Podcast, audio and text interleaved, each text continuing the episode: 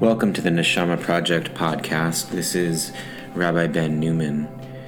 Today, in preparation for the upcoming holiday of Passover, Pesach, I'm going to be doing a reading from Rabbi Menachem Nachum of Chernobyl, who was a early Hasidic master.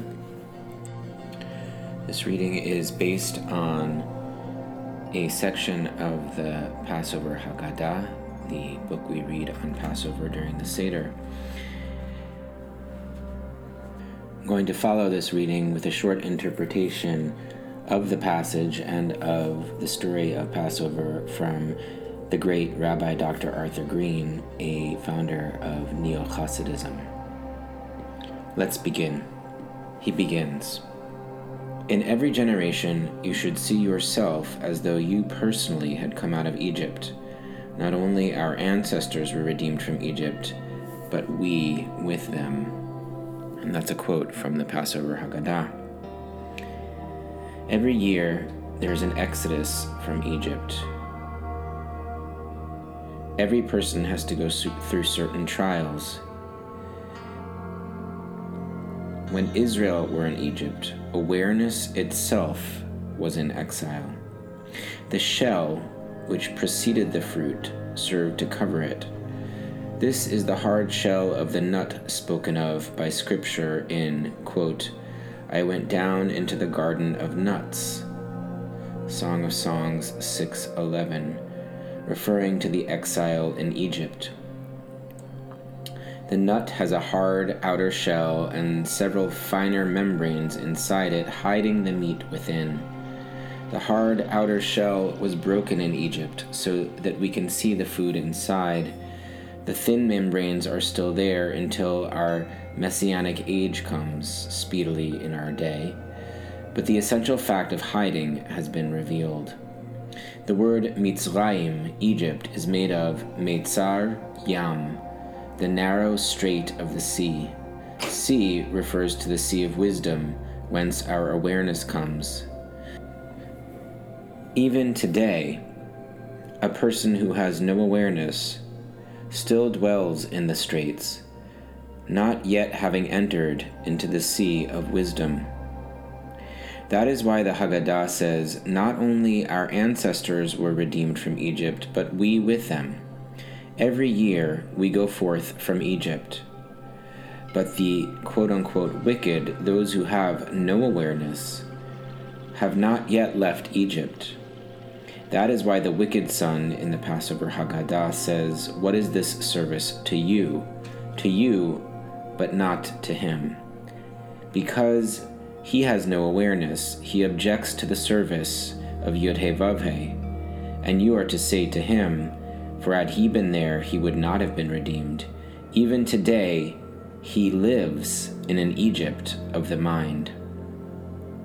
So we see here this idea that the redemption from Egypt that occurs during Passover is a psychospiritual redemption that each one of us goes through, encountering our own awareness and leaving behind our own narrow places.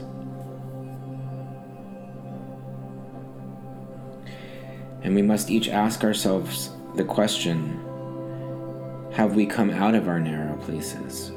What narrow places do we still need to emerge from? Has our awareness increased?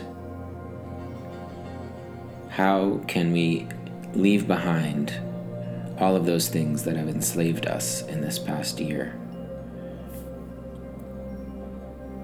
Those are the questions that I ask myself in preparation for the holiday of Pesach, the holiday of redemption from those inner Egypts, from those narrow places, those places that hem me in and enslave me.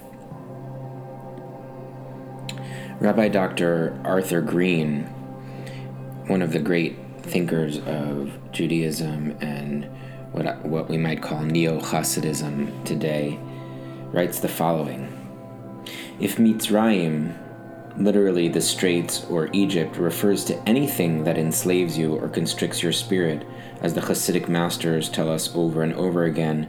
Are we too in that group of, quote, Jews who refuse to leave, unquote? What is it that enslaves us, and why do we fear to break the chains? Are we ready to leave our particular forms of Egypt, or are we among those who will choose to stay behind?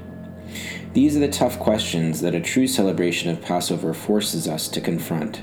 It's not just matzah balls, and I'm still quoting from Rabbi Dr. Arthur Green.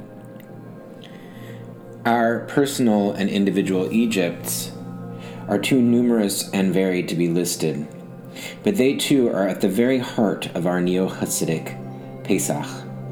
They may consist of patterns of behavior, addictions, unhealthy relationships, and lots more. The call to liberation forces us to look them in the eye.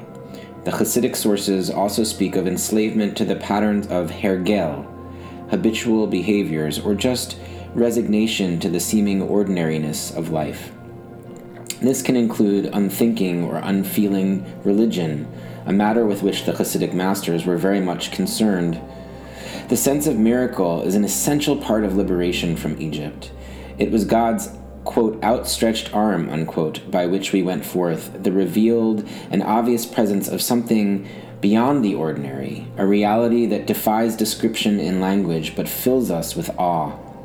That means an awareness of divine presence that uplifts us from our daily lives and calls us to wonder and gives us a new sense of being truly alive. Here we are. It's Pesach and we are celebrating our liberation. The narrative of the Haggadah begins that way. We were slaves to Pharaoh in Egypt, then Yudhe Vavhe, our God, brought us forth. All well and good, except that before we begin to tell the tale, there is a formula by which we invite the hungry to join us at our, at our table. There we said, This year we are slaves, next year may we be free. So which is it? Are we celebrating our freedom or acknowledging our bondage? The answer, of course, is yes. Both are true at one and the same time. It may even be that they are deeply connected to one another. In the Hasidic reading, the most essential form of exile and bondage is that of the mind. Da'at, best translated as spiritual awareness, is what is in exile, both in the Egypt narrative and in our own lives. That awareness is the natural state of humanity. Children have it in greater measure than most adults. It gets covered over in the course of our lives by a series of klipot, shells that we build around ourselves, or meitzarim, narrow straits that limit our view of who we are and where we live. Meitzarim, by the way, is Mitzrayim, Egypt. The first step in liberation from such blinders is the recognition that they exist. Quote, this year we are slaves is that admission. At the same time, however, we also celebrate our liberation. The liberation itself calls upon us to make that freedom ever more real for ourselves and for those around us. The way we choose to engage in that celebration is intriguing. We celebrate our liberation by telling its tale. The key mitzvah here is that of narration, called Haggadah, only later does that become the name of the book through which we do it. Quote, You shall tell it to your child, unquote. Exodus 13:8 is the operative verse here. Compare it for a moment to other festivals. Most of them have a central symbolic form that defines them. On Chanukah, we light the candles. On Rosh Hashanah, we blow the shofar. On Sukkot, we dwell in the sukkah. Of course, we also explain the meaning of the day and tell its story, but only on Pesach is that act of narration, alongside the eating of matzah and the bitter herb, an essential fulfillment of the holiday obligation. Why? I would suggest that it is because we are supposed to talk our way into freedom. If liberation is to begin with the freeing of our minds, removing the blinders that limit our awareness, we need to engage in convincing ourselves that we can indeed be free. Yes, we used to be slaves, unaware of our own souls, of our own potential for knowing Yudhe Vavhe and living in the light of the divine presence. We tell the story in order to make it real. Now that we have reached this freedom and the nar- narrative assures us that this is the case, our task is one of carrying its torch forward, passing its vision on to our children, and extending its reach to others. The word Haggadah, understood as narration but originally meaning flowing forth, has a parallel in the Hebrew word sipur, story. This, mitzvah we fulfill at the Seder is often called Sipur Yetziat Mitzrayim, the story of the Exodus from Egypt. We are commanded to be storytellers. But that root, Samech Pei Resh in Hebrew, has three meanings linked to one another as early as the ancient Sefer Yetzirah, to which we have referred several times before, and uh, Dr. Green's talking about in his book that I'm quoting from here. Samech Peiresh can mean to tell a story, as in Sipur, but also to count, as in Mispar, number. You might think of counting and recounting in English. The third meaning, to shine, is originally from a different source, the Torah, Exodus 24:10 refers to a precious stone called sapir, sapphire in English. The Jewish esoteric tradition sees them all as one. To tell the tale is to polish up the events as they happened, to make them shine, to turn them into a beacon. I'm skipping ahead now. We then have two messages that seem to emerge from the celebration of our freedom. One tells those who struggle to seek freedom, which means most of us, of course your liberation is just the first step along the path. Now you must take responsibility, discipline yourself, and create a new life. That is the message of counting the days after Passover. Coming out of Egypt was only preparation for the covenant of Sinai. The real goal is that of, obsec- uh, is that of accepting Torah, commitment and dedication to our holy task. But there may be an older and simpler truth hidden behind this one Rejoice, celebrate your freedom. Find the divine in this very moment. Your liberation means that you are loved. The answer, of course, is that both of these are true. Each has its place in our ongoing lives as individuals and as communities. The struggle to be free and our gratitude for whatever measure of freedom we have attained are not to be taken lightly. They deserve our full celebration, but the call to move beyond to ask the quintessentially Jewish question, What does this freedom demand of me? is never far behind. Thanks for listening. Take care.